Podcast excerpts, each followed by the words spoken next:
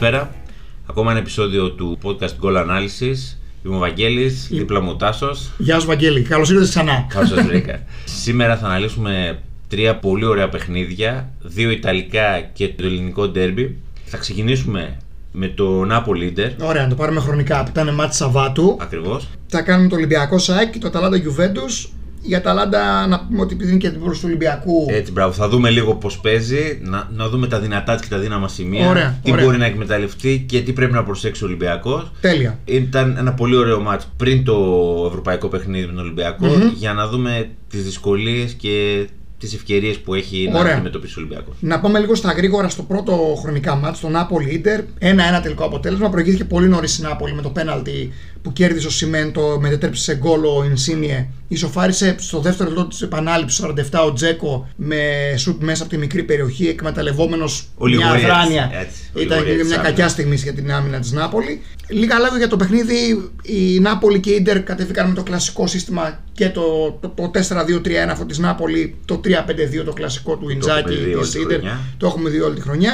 Η Νάπολη ήταν αρκετά επικίνδυνη στη μετάβαση με τους πολύ γρήγορους παίκτες που έχει και τον Πολιτάνο και τον Ινσίν αλλά και τον Οσημένο, ο οποίος έχει βοηθήσει πάρα πολύ από την ώρα που έχει επιστρέψει τον τραυματισμό του την Νάπολη. Η Νάπολη έχει και μια τυχή έχασε στο 20 λεπτό τον, τον, τον Πολιτάνο με τραυματισμό. Μπήκε ο Ελμάς, ο οποίος δεν βοήθησε, η αλήθεια είναι, όσο ο Πολιτάνος στον αγώνα. Η Νάπολη είχε ένα, ένα στόχο να, να περάσει την μπάλα από τα στόπερ στους ακραίους και στα μεσοδιαστήματα πολλές φορές έμπαινε ο Ινσίνη και ο Πολιτάνο και στήριζαν τα χαφ τον, τον Φαμπιάν Ρουίθ και τον Λομπότκα. Δεν το είδαμε ότι στην κλήρανε αρκετά. Βοηθάει πάρα πολύ ο Σιμένς σε αυτό το κομμάτι γιατί είναι ένα, ε, είναι ένα, ένας παίκτης ο οποίος έχει και το εκτόπισμα, ξέρει ποδόσφαιρο, δηλαδή η τεχνική του είναι πάρα πολύ καλή και βοηθάει πάρα πολύ αυτό στο passing game της Νάπολη. Η Νάπολη με την Ιντερ είναι και οι ομάδες με το μεγαλύτερο ποσοστό ακρίβειας πασών στη Serie A και προχθές είχαν πολύ μεγάλη ευστοχία, 90% και οι δυο. Τεράστιο ποσοστό. Ε, Είναι δύο ομάδες οι οποίες αρέσκονται να κρατάνε την μπάλα. Η ντερ είχε βέβαια την είχε πιο πολύ, 46-54. Βοήθησε βέβαια αυτό στο ότι έμεινε και πολύ πίσω στο σκορ. Αυτό που ε, θέλω να πω για την Νάπολη είναι ότι στο πρώτο ημίχρονο μετά το 1-0 στη μετάβαση ήταν πάρα πολύ επικίνδυνη και έχασε πολλές ευκαιρίες. Θα μπορούσε να, να μεγαλώσει και το, το δίκτυο του σκορ. Έτσι είναι. Από την άλλη, η ντερ έκανε αυτό το κλασικό της παιχνίδι με τον Μπρόζοβιτς να κατεβαίνει, να παίρνει την μπάλα από τους τρεις στόπερ, είτε τον Μπαρέλα στα πλάγια επειδή ανέβαινε και ο Χακίμη και ο Πέρισιτς. Και αλλαγή πλευράς είναι κάτι το οποίο το έχουμε αναλύσει και άλλη φορά. Η Ιντερ έχει αυτόν τον τρόπο το οποίο όσο και να φαίνεται ότι μπορεί να το αντιμετωπίσει μια ομάδα επειδή κάνει δύο-τρία συγκεκριμένα πράγματα δεν είναι τόσο εύκολο γιατί έχει σε πολύ καλή χρονιά και τον Τζαλχάνογλου ο οποίος έχει βγει πάρα πολύ. Εγώ να πω την αλήθεια δεν πίστευα ότι θα πιάσει τον Τζαλχάνογλου στην Ιντερ.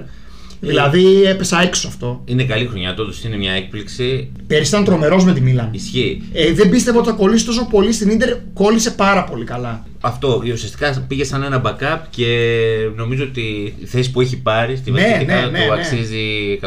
Ναι, είναι πάρα πολύ καλός. Οπότε η Ιντερ έκανε αυτό το κλασικό. Κατέβαζε ένα χαφ κυρίως τον Μπρόζοβιτς ή αν κλείναν τον Μπρόζοβιτς, επειδή στον Μπρόζοβιτς πάνω έπεφτε χαφ είτε ο Ρουίθ είτε ο Λομπότκα ή ο Αγκισά αργότερα όταν μπήκε αλλαγή και τον κλείνανε, επειδή ο Μπρόζοβιτς είναι πάρα πολύ επιδραστικός στο build-up της Ιντερ. Κατέβαινε ο Μπαρέλα στα πλάγια να πάρει την μπάλα και όταν μπορούσαν και αλλάζαν δεύτερη πάσα, όταν το κάνει αυτό η Ιντερ, κατεβαίνει πολύ χαμηλά και ο Λαουτάρο και ο Τζέκο και αλλάζαν την μπάλα, α, κατευθείαν αλλαγή πλευράς στην αδύνατη. Σωστό. Δηλαδή, άμα ήταν δεξιά στον Πέρυσι της αριστερά, μετά ήταν αριστερά από, τον, από την πλευρά του Πέρυσι στον, στον Ντάμφρις. Γι' αυτό κιόλας μια μεγάλη ευκαιρία στο 40 που κάνει η Ιντερ είναι από τον Ντάμφρις. Που μπαίνει πολύ εσωτερικά. Ε, το βλέπουμε πολύ συχνά αυτό στο ποδόσφαιρο Και με τα είναι- back είναι- που μπαίνουν πολύ μέσα. Και είναι μια πλευρά που την επιλέγω με τον Ντάμφρι. Ναι. Το είχαμε δει και το παιχνίδι και με τη Μίλαν. Ασχέτως το αποτέλεσμα. Και το Super Cup με, την Inter, με το Inter Juventus Σωστό. που κέρδισε στο 120 Inter. Στο τέλος αλληλοεξοδετερώθηκαν οι ομάδες. Η αλήθεια είναι ότι μετά το 1-1 η, η Inter είχε την μπάλα στην κατοχή της. Δεν δημιούργησε όμως ευκαιρίες. Η Νάπολη περιορίστηκε σε ένα δεύτερο ρόλο και σε ένα ρόλο ότι άμα βρω στην κόντρα καλώ, αλλιώς μια χαρά μου είναι και το αποτέλεσμα. Θεωρώ ότι η χαμένη ευκαιρία της Νάπολη ήταν το πρώτο ημίχρονο Ναι, που ναι. είχε αρκετές καλές ευκαιρίες. Ξεκάθαρα. Χάνει, χάνει ένα πολύ, μια μεγάλη ευκαιρία ο Ινσίνε μέσα από, την, ε, από το πέναλτι εκεί που Σωστά, έκανε αυτό, τσάφο αυτό ο γυριστό. Ντεφράι. Χάνει πιο μπροστά ο Σιμέν. Ένα σουτ ε, πηγαίνει κόντρα, πηγαίνει κόρνερ. Δηλαδή θα μπορούσε εκεί η Νάπολη να το κάνει 2-0 και θα. Και να το τελείωνε. Ε, ναι, θα ήταν πολύ Θεωρώ δύσκολο. ότι κερδισμένη όμως από το αποτέλεσμα είναι η Ιντερ γιατί παραμένει στην πρώτη θέση. Ναι, Έχει μια μικρή απόσταση Κοίτα, είναι από την, ασφαλεία. ε, πέρασε η Μίλαν πρώτη, ένα πόντο, αλλά έχει ένα μάτς λιγότερο Ακριβώς, Ίντερ. έτσι Οπότε, είναι. άμα το πάρει μέσα στην Πολόνια, Είναι θα, συν ξανα, δύο. θα ξαναπεράσει δύο Σωστά. πάνω. Ναι, νομίζω ότι η Ίντερ δεν ήθελε να χάσει, ξεκάθαρα. Δεν ήθελε να χάσει αυτό. Δύο-τρία στατιστικά απλά για να κλείσω τον αγώνα. 12-6 τα shoot, 4 on target η Νάπολη, 2 Ίντερ. Πολύ μεγάλο ποσοστό, όπως είπαμε, 90% ακρίβεια πασών και οι δύο. 456 η Νάπολη, 501 Ίντερ. Επιτυχημένες πάσει. Ναι, πολύ μεγάλος αριθμός. Πολύ καλό ποσοστό για την ε, Νάπολη στις έντρες, 4 στις 7, 57% πολύ ψηλά. Λίγες, αλλά με μεγάλη Στοχευμένε. επιτυχία. σωστά. Ενώ η Ιντερ 4 14-29. Ε, Στις μονομαχίες καλύτερη Ιντερ, 44-56 συνολικά 11-13 στον αέρα. Και πολύ καλύτερη Ιντερ σε αυτό το οποίο κάνει αυτό το middle block που πάει να κλέψει την μπάλα μετά στον αντίπαλο. Όπως βλέπεις και είχαμε μιλήσει και προηγουμένως, 15 κερδισμένες μπάλες στον αντίπαλο Ιντερ, 8 μόνο η Νάπολη, 46-54 κατοχή, αλλά στο κουτί 15 πατήματα η Νάπολη στην περιοχή της Ιντερ, 13 έντρες στην Νάπολη, ισορροπημένο παιχνίδι. Ισορροπημένο. Ε, δίκαιο νομίζω. Εφόσον δεν έκανε το 2-0 η Νάπολη νωρίς, Έτσι είναι. νομίζω δίκαια καταλήξαμε σε αυτό το, το αποτέλεσμα. Ωραία λοιπόν. Νομίζω ότι αυτό μα το κλείσαμε. δεν Ναι, ξέρω. νομίζω ότι δεν χρειάζεται να πούμε κάτι παραπάνω. Να περάσουμε στο Ολυμπιακός ΑΕΚ και να Ναι. κλείσουμε με Αταλάντα λόγω Ολυμπιακού. Έτσι, για να πούμε και δύο πράγματα Ωραία, για την ωραία. Αταλάντα στο τέλος. Ωραία. Ολυμπιακός ΑΕΚ 1-0. Νομίζω οι ομάδες παίξανε και παρατάχθηκαν ακριβώς όπως τις περιμέναμε. Ναι, χωρίς καμία έκπληξη. ιδιαίτερη. Μπράβο. Ο Μάρτινς πήγε με τετράδα. Δεν σκέφτηκε καν την τριάδα και νομίζω καλά έκανε. Δεν Ε, ξέρω αν θα ξαναδούμε τριάδα από τον Μάρτινς. Εκτός αν παίξει τριάδα λόγω της Αταλάντα για να κάνει τον καθρέφτη. Δηλαδή Δεν- στην Ελλάδα δεν ξέρω αν θα ξαναδούμε τριάδα. Κόβω δύσκολο και νομίζω ότι έτσι ίσως είναι πιο ασφαλής κιόλας. Ναι. Όσον αφορά την αταλαντα Η ΑΕΚ προσπάθησε με αντιπιθέσεις. Το είδαμε κιόλας ότι είχε 15 αντιπιθέσεις. Ναι, με, μεγάλο πλήθος. Ε, Και σε, σε σχέση με τον Ολυμπιακό που είχε μόλις 7, γιατί πήγαινε σε σετ παιχνίδι σε οργανωμένο. Είδαμε τον ε, Αμραμπάτ πίσω από τον Ανσαρφάτ. Θα μπορούσε να πούμε και δίπλα, αλλά αυτό είναι η ΑΕΚ. Παίζει Ναι, αυτό- αυτό το- ένα 4-2-3-1, το οποίο εύκολα γίνεται 4-4-2. 2, ναι, 4-4-1-1. Πολύ Ναι, σωστά. Είναι ανάλογα τη διάθεση που έχει ο Αμραμπάτ ή ο, ο κάθε Αμραμπάτ σε εκείνο το σημείο. Και σε κάθε φάση. Ε, ακριβώς, ακριβώς. Ο Ολυμπιακό 4-2-3-1, ανάπτυξη 2, Ναι. στο μισό του αντιπάλων τους έχει κλεισμένου, με κάποιες υποχωρήσεις δίπλα από τα στόπερ του Εμβιλά. Αυτό που έκανε ο Ολυμπιακός πιστεύεις στο δεύτερο μήχρονο το βοήθησε με την αλλαγή; Δηλαδή, στο πρώτο μήχρονο είδα ότι όταν έβγαλε τον. είχε το Μαντί Καμαρά ως δεκάρι, να το πω έτσι. Δεν φάνηκε να του, του βγήκε αυτό. Όχι. Και έβαλε τον Αν Αγι- εξαιρέσουμε τη φάση με το δοκάρι. Ναι, έβαλε δεν τον, φάνηκε. Αγι... τον Αγιγμπού εκεί μετά και γύρισε πίσω η αλλαγή. Ο... Θεωρώ Γιμπού ότι η θέση του αυτή του ταιριάζει. Πιο πολύ από το Ναι, Μαντί. γιατί ναι. έχει και πιο ελεύθερο ρόλο και από πίσω έχει και δύο καλαμητικά χαφ. Και εγώ νομίζω ότι ήταν πετυχημένη η αλλαγή του ημιχρόνου. Ναι, ναι, Βο- τον ήτανε, βοήθησε. ήτανε. Θεωρώ ότι και με αυτό το μάτς όπως και με τον Μπάουκ, σωστά ο Μάρτινς ε, κάνει αλλαγές. Και Είναι με πιο τον- παρεμβατικός μέσα στον αγώνα από από τα προηγούμενα χρόνια. Πολύ σωστά. Ναι. Έκανε και ανανέωση ο Μάρτινς. Ναι. Ναι, ίσως να το βοηθάει και ότι πλέον δεν έχει και το άγχος. Θεωρώ ότι ο Ολυμπιακός στα σημεία την κέρδισε την ΑΕΚ.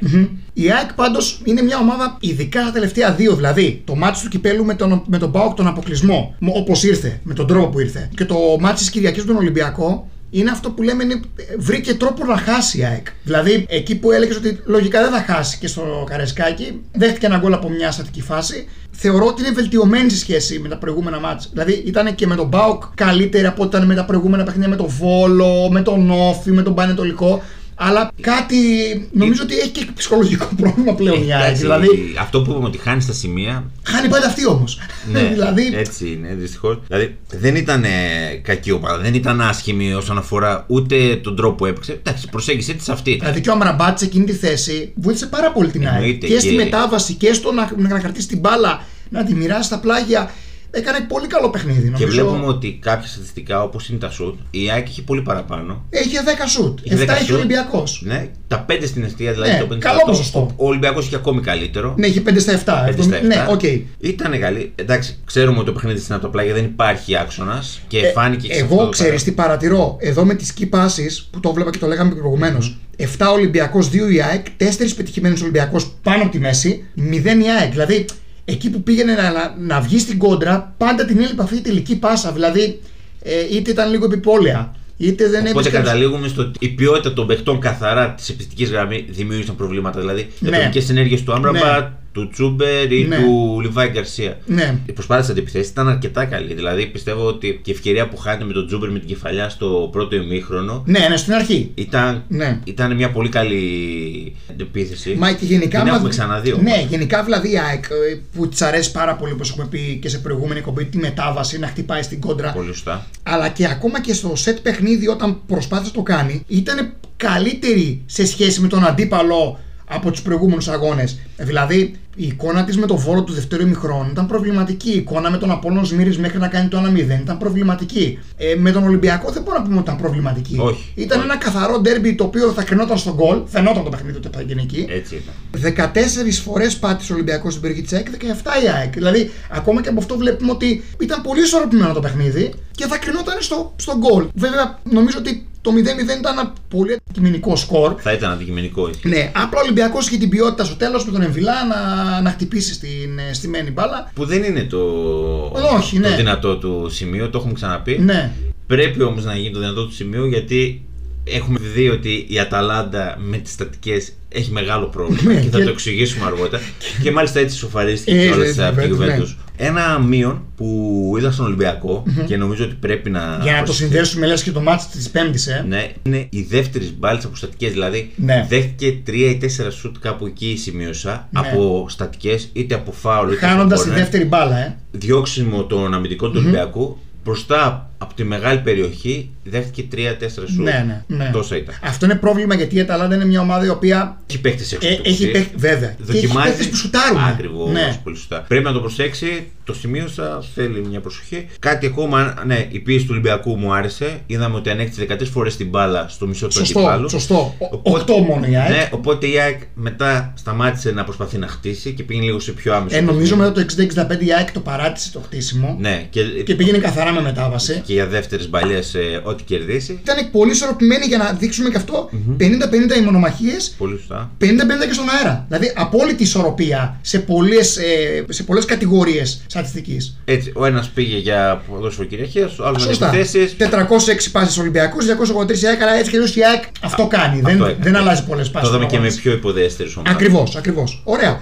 Οπότε να κάνουμε τη γέφυρα αφού παίξαμε με τον Ολυμπιακό, να δούμε την, την αντίπαλο του Ολυμπιακού, την Πέμπτη, την Αταλάντα, η οποία έφερε ένα-ένα με την Juventus το βράδυ της Κυριακής, μετά τον αγώνα με τον Ολυμπιακό, με την ΑΕΚ. Τι σου, τι σου αφήνει η Αταλάντα, Δεν είναι καλό τη φεγγάρι. Ναι, δεν σίγουρα. Όμως βλέπεις πολλά πράγματα στο Ναι. παιχνίδι της που ειλικρινά, όπου και αν το πιάσεις, βλέπεις ότι μπορεί να παίξει και άμεσο ποδόσφαιρο, Ναι. μπορεί να παίξει συνδυαστικό σίγουρα μπορεί να παίξει, μπορεί να κάνει γρήγορες αντεπιθέσεις και μάλιστα σε αυτό το έχουμε σημειώσει ότι δεν είναι ομάδα που κοιτάει την αντεπίθεση, αλλά εάν της τύχει Ναι. έχει απίστευτο ποσοστό ευστοχίας Έχει- και είναι ναι. το δεύτερο καλύτερο στην Ιταλία. Ναι, αυτή και τη από στιγμή. πέρσι το γι' αυτό. Εν τω μεταξύ, η Αταλάντα εκτός από την αντεπίθεση στην άμεση, κάνει και έμεσε αντιπιθέσεις. Δηλαδή εκεί που Σωστά. νομίζει ότι θα, θα Σε κυρίσει την δεύτερο μπάλα, χρόνο. Πολύ σωστά. θα κάνει μια τριαντάρα διαγώνια. Έτσι, έτσι. Και εκεί που λες, εντάξει, τη γλίτωσα μάλλον, έχετε τον γκολ. Η ευκαιρία τέλος πάντων. Η- Προ- όντως- Πρόβλημα είναι οι στατικές της, το Ναι. έχουμε επισημάνει. Και επίσης θεωρώ ότι πρόβλημα είναι, γιατί είναι ο τρόπος παιχνιδιού, οι πλάτες των back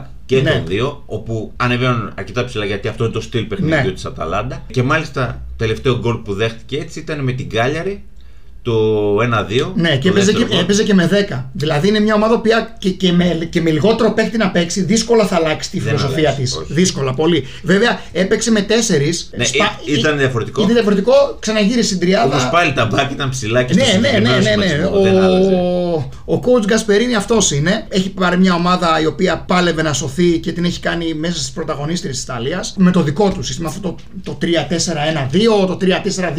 Είναι ανάλογα που κινεί το παίκτη. Μεγάλο πρόβλημα και μεγάλη απουσία για την Αταλάντα είναι ο Ζαπάτα γιατί δεν έχει άλλο φορ τέτοιο ε, βεληνικούς και σωματοδομικά. Δηλαδή με τη Juventus παίζει ο Μουριέλ, ο οποίος ναι, μεν έχει ένα πολύ καλό ratio στα γκολ, αλλά δεν είναι Ζαπάτα. Δηλαδή δεν μπορεί να μπει στα Όχι, πόδια, όχι. στα παπούτσια Και του πλέον Ζαπάτα. βλέπουμε ότι δίπλα στο Μουριέλ, από τη στιγμή που παίζει τον Μουριέλ, έχει πάει ο Μπογκά, Ναι. ο οποίος σε ρόλο ήταν καθαρό αριστερό εξτρέμ. Ναι, αυτό μπαίνει μέσα πλέον. Πλέον Δεν μπαίνει καταλαβαίνω. μέσα, ελεύθερος τελείω ο ρόλος του. Είναι πολύ καλός ποδοσφαιριστής. Είναι εξαιρετικός Ναι. και ίσω είναι η Αταλάντα ένα σκαλοπάτι για πιο πάνω γι' αυτόν. Αυτός ο ρόλος του ταιριάζει Ναι, στα ναι. τελευταία παιχνίδια που είδαμε. Κάτι για το σχηματισμό. Ναι, η να- Αταλάντα να- σωστό. παίζει ή 3-4-1-2 ή 3-4-2-1. Έτσι. Και αυτό ουσιαστικά εξαρτάται από το πόσο ψηλά είναι ο Μπογκά και το Ανάλογα Κουμπ ποιο- Miners. Ναι. Ε, Α, αυτό, αυτός ο παίκτης είναι πολυεργαλείο. Ισχύει. Δηλαδή αυτός ο παίκτης ήρθε στην ε, Αταλάντα από την Αλκμαρ ως αμυντικό χαφ οκτάρι και στόπερ και τον είδαμε προχθές. Το πρώτο ημίχρονο τον είδα να κατεβαίνει να παίρνει μπάλα για να χτίσει. Στο δεύτερο ημίχρονο τον είδα κάποια στιγμή να είναι ψηλά να πιέζει την πρώτη πάσα της Γιουβέντους. Έκλεινε συνέχεια αριστερά μαζί με τον Μπογκά να κάνει υπεραριθμίες. Και δεξιά τον είδαμε με τον. Ναι, ε, ε, ε, κινείται τον, με, ε, ε, με, με, με, με τον Χάτεμπουρ, Χάτεμπουρ, ναι. Χάτεμπουρ. Δηλαδή κινείται παντού. Δηλαδή είναι ένας πολύ καλός ποδοσφαιριστής. Εντάξει,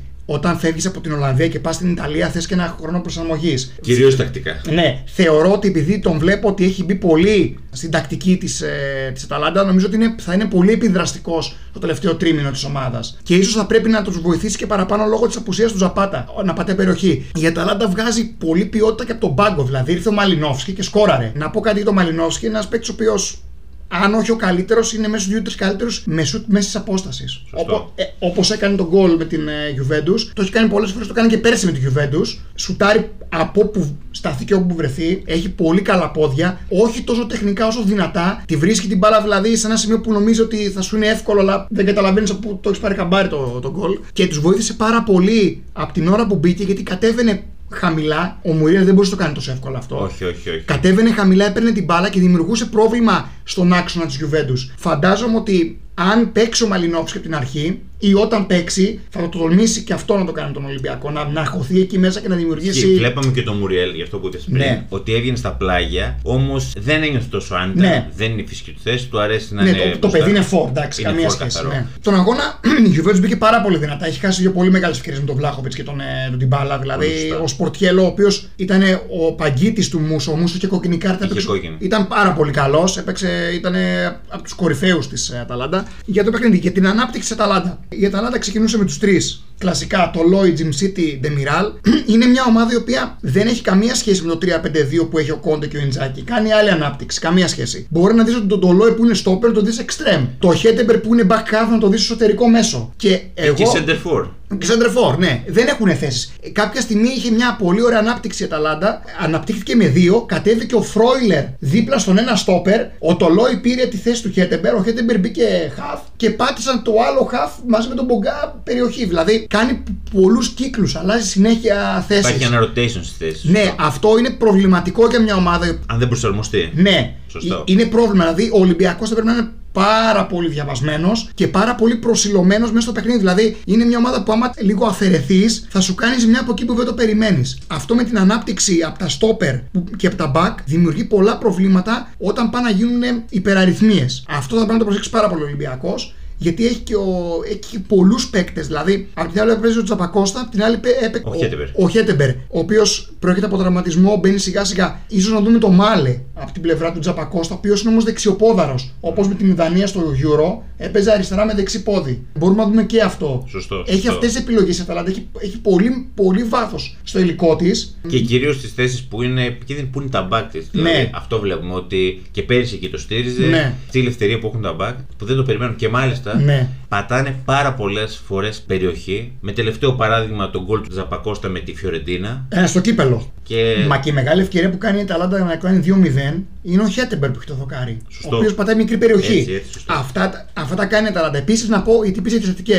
Όπως έχει θέμα στα αμυντικά, είναι καλή στα επιθετικά. Τρεις φάσεις έκανε η Γιου- στη Juventus με πρώτη κεφαλιά, δεύτερο δοκάρι. Δηλαδή να πάει μπάλα πρώτο δοκάρι για κεφαλιά, πάσα στο δεύτερο. Αυτό πρέπει να το προσέξει ο Ολυμπιακός. Γιατί που ο Ολυμπιακός έχουμε δει ότι έχει ένα θέμα. έχει θέμα. Γιατί κοίταξε και ο Jim City και ο Demiral και ο Τολό είναι ψηλά, Ψηλά παιδιά παιδιά, δυνατά. σωστό. Και έχει και half τα οποία κάθονται Και ο Ντερούν είναι. και ο πολύ Ντερούν καλός. είναι- θα μπορεί να πάρει το rebound να σουτάρει απ' έξω και ο Φρόιλερ έχει πολύ καλά πόδια. Γενικά είναι μια ομάδα η οποία μπορείς με πολλούς τρόπους να σου δημιουργήσει προβλήματα. Για τη Juventus ε, αυτό που προσπαθούσε να κάνει ήταν να, να κατέβει ο Λοκατέλη να πάρει την μπάλα πρώτη πάσα. Δεν έπαιζε ο Ζακάρια. Αυτό δεν της είχε δώσει τόσο, τόσο πολύ ένταση. Βέβαια ο Ραμπιό, ο οποίος γενικά δεν είναι στα καλά του. Προχθέ ήταν καλός. Ήταν καλός. Ήταν καλός, ναι, ναι. Νο- Έχω την εντύπωση ότι έκανε το καλύτερο του μάτσο φέτος στη Juventus. Παρόλο που δεν μπορεί να μου φάνηκε. Η Juventus το πρώτο τετάρτο πέτυχε πάρα πολύ να κατεβάζει την μπάλα στο μεσοδιάστημα. Δημιούργησε πολύ μεγάλο πρόβλημα στην Αταλάντα και δημιούργησε και τις φάσεις. Δεν ξέρω αν ο Ολυμπιακός μπορεί να κατεβάζει κάποιο παίχτη από την επιθετική γραμμή εκεί μέσα για να δημιουργεί θέμα στο, στο μεσοδιάστημα της Αταλάντα. Αυτό το επιχείρησε η Juventus όταν τα κατάφερε, δημιούργησε μεγάλο πρόβλημα στην Αταλάντα επειδή παίζει ψηλά. Σωστό. Είναι η ομάδα που παίζει ψηλά. Έχασε αρκετές ευκαιρίες από εκείνο το, το σημείο η Juventus Είχε πολύ καλή μέρα ο Σπορτιέλο, ο τερματοφύλακας της Αταλάντα. Ισοφάρισε με, το, με τη στατική του Ντανίλο από το κόρεν του Ντιμπάλα. Βέβαια, η ευκαιρία που γίνεται, γίνεται από τα δεξιά πάλι. Έχει μπει ο κουαδράδο περιοχή, κερδίσει το κόρνερ και δημιουργείται το θέμα. Γενικά, νομίζω ότι ήταν δίκαιο για το σκορ γιατί θα μπορούσε η Juventus στο πρώτο τέταρτο να προηγείται. Σωστά, Μετά και- η Αταλάντα θα μπορούσε να προηγηθεί αυτή. Σε γενικές γραμμές νομίζω δίκαια ήρθε το, το Και αποτέλεσμα. σίγουρα το 1-1 ίσως είναι και μικρό σκορ με αυτά που Ναι. δείξανε. Δηλαδή είχαν 16 σουτ η Ταλάντα, 13 Juventus. Πάρα πολλά. 4 on target η Ταλάντα, 6 Juventus. Πιο πολλές πάσεις η Ταλάντα Εντάξει, είναι και το παιχνίδι. και το σωστά. παιχνίδι της. 20, 20 πατήματα περιοχής η Ταλάντα, 22 Juventus ισορροπημένο. 52-48 η κατοχή υπέρ της Ταλάντα πο- κοντά. Η κατοχή 47-53 οι μονομαχίε υπέρ της Juventus. Δηλαδή ισορροπημένο. Για την Αταλάντα να πούμε κάτι. ε, Βλέπουμε διαφορά στις πάσει που είναι κοντά στις 50 πάσει διαφορά. Ναι. Όμως οι επιθέσεις που κάνει, ε, παρότι έχουν πολλές πάσει, είναι γρήγορες. Ναι, είναι γρήγορα. Ναι. Έχουν ένταση. Ναι. Και μάλιστα αυτό φαίνεται και από το μέσο όρο του πρωταθλήματος ότι η κατοχή της, Ναι. ενώ το μέσο όρο είναι 16 δευτερόλεπτα για το πρωτάθλημα. Αυτή κρατάει την μπάλα 15 δευτερόλεπτα. Και όμως βλέπουμε ότι έχει 54% ποσοστό κατοχής. Ναι, έχει πολύ, μεγάλο, ναι. Πολύ μεγάλο Ναι, ναι. σε σχέση με τα δευτερόλεπτα που κρατάει. Ναι. Οπότε είναι αυτό που λέμε. Αυτός- αυτός Γρήγορες είναι- πάσει και- με ένταση και να τελειώσουν οι επιθέσει. Ναι, και προσπαθεί να κάνει γρήγορα και ανάκτηση. Δηλαδή να, να ξαναπάρει την μπάλα μαζί της. Αυτό είναι τρομερή και είναι η καλύτερη στο πρωτάθλημα. Ναι, έτσι. Συγγνώμη, Τάσο που σε διακόπτω, Όχι, αλλά με αυτό, επειδή ναι. το έχω σημειώσει, κλέβει μέσω όρο 13 μπάλες στο Ναι. μισό του αντιπάλου. Με την Juventus έκλει- έκλειψε 12. 12, ναι. Σε αυτό θέλει πολύ προσοχή ο Ολυμπιακός και δεν ξέρω κατά πόσο ο Ολυμπιακός θα πρέπει να πάει σε πιο άμεσο παιχνίδι. Ναι, ναι. Γιατί εκεί πέρα είδαμε ότι η Αταλάντα έχει κάποια προβλήματα γιατί είναι αρκετά ψηλά οι γραμμέ τη. Ναι. Και ο Ολυμπιακός έχει ένα όπλο για μένα που είναι ο Γιώργος Μασούρας και τι εννοώ με αυτό. Είναι ο καλύτερος παίκτης με κινήσεις χωρίς την μπάλα. Ναι, ναι. Στην Ελλάδα σίγουρα Ίσως να μπαίνει εσωτερικός μέσα για να στις πλάτες του, του Jim City και του Demiral. Θα μπορεί, μπορώ να το αλλά επιχειρήσει για αυτό. μένα θα μπορούσε να το κάνει και στα πλάγια Ναι. και να το εκμεταλλευτεί αυτό. Αν θα πάει να χτίσει από πίσω, ίσως θα έχει προβλήματα Ναι, ναι, γιατί... γιατί- είναι μια ομάδα που ξέρει να κλέβει. Και αυτό που, που είπα πριν για τις ε, αντεπιθέσει, έχει πολύ μεγάλο ποσοστό ευστοχίας, είναι κοντά στα 24% και μάλιστα έχει πετύχει από αντεπιθέσει 16 γκολ Ναι, εντάξει. σε όλα ναι, τα παιχνίδια. Ναι, ναι, ναι. Νομίζω ότι πρέπει να είναι και η πρώτη. Πέρσι ήταν σίγουρα η πρώτη. Έχω την εντύπωση ότι είναι και η πρώτη σε τελικές προσπάθειες από αντεπίθεση. Δηλαδή να τελειώσει η φάση. Είτε μπει Είναι- είτε είναι δεν μπει η στο- μπάλα επειδή μέσα. το κοιτάξα είναι δεύτερη. Α, δεύτερη ναι. Ναι, ε, τε- σε 14 επιθέσεις τελειώνει 3,2-3,4. Ναι, εκεί ε, ε, πέρα. ε, είναι, είναι πάρα πολύ δυνατή σε αυτό. Επίσης, από τις 10 key passes που είχε στον αγώνα, οι 6 ήταν πετυχημένες. Είναι πολύ μεγάλο ποσοστό. Σκέψτε ότι η Αυτό Juventus δείχνει από την τις ποιότητα 7 των παιχτών. έχει μία πετυχημένη Έτσι. όλοι και όλοι. Και απλά δεν ήταν καλή στις έντρε με τη Juventus. Έκανε 9 και ήταν μόνο μία πετυχημένη. Κάτι επίσης που παρατήρησα στα αρνητικά της Αταλάντα είναι ότι υπάρχει ένα θέμα επικοινωνίας στην τριάδα της άμυνας. Ναι. Δηλαδή ήταν ο Jim City με τον Demiral, Ναι. όπου ο Jim City είναι πιο αριστερά, ο Demiral είναι πιο κεντρικό. Ναι, ναι. Ο, ο Ντεμιράλ είχε στην ουσία man to man το Βλάχοβιτς. Μπράβο, αυτό. Ε, εκεί πέρα είδαμε ότι οι παίχτε που βγαίνανε ανάμεσά τους τους χάνανε κάποιες φορές Ναι. και μάλιστα είναι και ένα σουτ στο πρώτο ημίχρονο με τη Juventus. Δεν μπορώ να θυμηθώ ποιος το κάνει, στον Άδα και ο Ραμπιό. Όπου εκεί πέρα δεν πάει κανείς πάνω Ναι, και ναι. μάλιστα έχουν μια διαφωνία. Εντάξει, είναι λογικό γιατί ο Τζιμ City με τον Τολό είναι χρόνια στην ομάδα. Ο Ντεμιράλ Έτσι, είναι φέτος. φέτος. Οπότε Ισχύει. μαθαίνει και την τριάδα λογικό είναι. Και να- επειδή παίζουν και η άμυνά τους είναι man to man, Ναι. απλά σε αυτό το ευέλικτο 3-4-2-1 Ναι, ή στη- 3-5-2. ναι στην, ουσία, στην ουσία ο Ντεμιράλ είχε το Βλάχοβιτ συνέχεια και μετά όπου καθόταν ο Τολόι με τον παίχτη που ερχότανε, όπου καθόταν ο παίχτης που ερχόταν από τη Juventus στον Τζιμ City. Οπότε κρατάμε ένα μικρό θέμα επικοινωνίας της τριάδας. Ναι. Εξηγήσαμε τους λόγους. Το μεσοδιάστημα που νομίζω ότι μπορεί να παίξει και ο Ολυμπιακός, αν μπορέσει να βάλει την μπάλα εκεί ανάμεσα. Και την πλάτη στα, στα, στα back, Στα όπου, back, ναι. όπου είναι αρκετά ψηλά. Και στατικές που προείπαμε στην αρχή. Κα- Κάτι ακόμα που το ξεχάσαμε είναι ότι είδαμε ότι έχασε πολλές μπάλες. Γιατί στη- στο μισό του Ναι. της Α- η Αταλάντα, γιατί. 12 μπάλες έκλεψε η Juventus Μπράβο, στο μισό γιατί δικό της. είδαμε ότι πίεσε στην πρώτη πάσα. Ναι. Ε, Όμως δεν ξέρω αν ο Ολυμπιακός πρέπει να το κάνει αυτό, γιατί δεν ξέρω αν Να σου είναι πω, ικανός είναι, να την είναι κλέψει. πρόβλημα γιατί μια φορά που ανέβηκε η Juventus να πιέσει, έκανε μεγάλη ο Τολόι και βγήκε ο Κουμπνάινε κρυφός και ήταν η φάση που βγήκε ο Σέσνη έξω της περιοχής και έχασε την ευκαιρία ο Μουριέλ. Σωστό. σωστό. Δηλαδή μπο- η Αταλάντα μπορεί να σου να σε χτυπήσει και με μεγάλη μπάλα. Γι' αυτό δεν ξέρω κατά πόσο πρέπει ο Ολυμπιακός να πάει σε πίεση στην πρώτη πάσα ή να περιμένει και Φαντάζομαι να. θα, θα, θα, θα δουν και τα, σε τι κατάσταση φυσική είναι και η ομάδα του Ολυμπιακού να το Έτσι. κάνει αυτό. Γιατί η Αταλάντα εγώ την είδα σε καλή φυσική κατάσταση. Ναι. Επίσης, ένα τελευταίο το οποίο είναι ότι είναι αρκετά ισορροπημένη Μμμ. στη χρονιά στις επιθέσεις από τα πλάγια. τις πλευρές, Έχει ναι, από τις ναι. πλευρές. Έχει 29 δεξιά, 29 αριστερά Ναι. και 23 από τον άξονα. Ναι. Πράγμα που δείχνει ότι δεν υπάρχει να δώσει Όχι, κάποιος όχι. προσοχή σε Ναι, όλα. γιατί είναι back τα οποία είναι χαμελέοντες, να το πω εισαγωγικά. Ακριβώς έτσι. Βέβαια, στο συγκεκριμένο παιχνίδι πιο πολύ δεξιά έπαιξε α, με την Juventus. Δηλαδή είχε 18 αριστερά, 28 δεξιά. Αλλά γενικά είναι μια ομάδα η οποία δεν έχει τ- αυτό που λέμε τη δυνατή πλευρά και την αδύνατη. Έτσι είναι. Νομίζω τελειώσαμε. Το επόμενο επεισόδιο θα είναι τα δύο ελληνικά μάτς, δηλαδή Στην ε, Ευρώπη. Αταλάντα Ολυμπιακός Midland Pauk και θα σχολιάσουμε και το, τη νίκη της Παρή με τη Real, το 1-0, στο επόμενο σωστά. επεισόδιο. Ναι, που, το οποίο θα, θα βγει την Παρασκευή. Μμμ. Ε, οπότε θα τα πούμε Παρασκευή με ακόμα ένα νέο επεισόδιο και μετά πάλι από τη νέα εβδομάδα. Είμαι ο Βαγγέλης. Είμαι ο Τάσος. Θα τα πούμε την Παρασκευή με νέο επεισόδιο. Καλή συνέχεια. Καλή συνέχεια.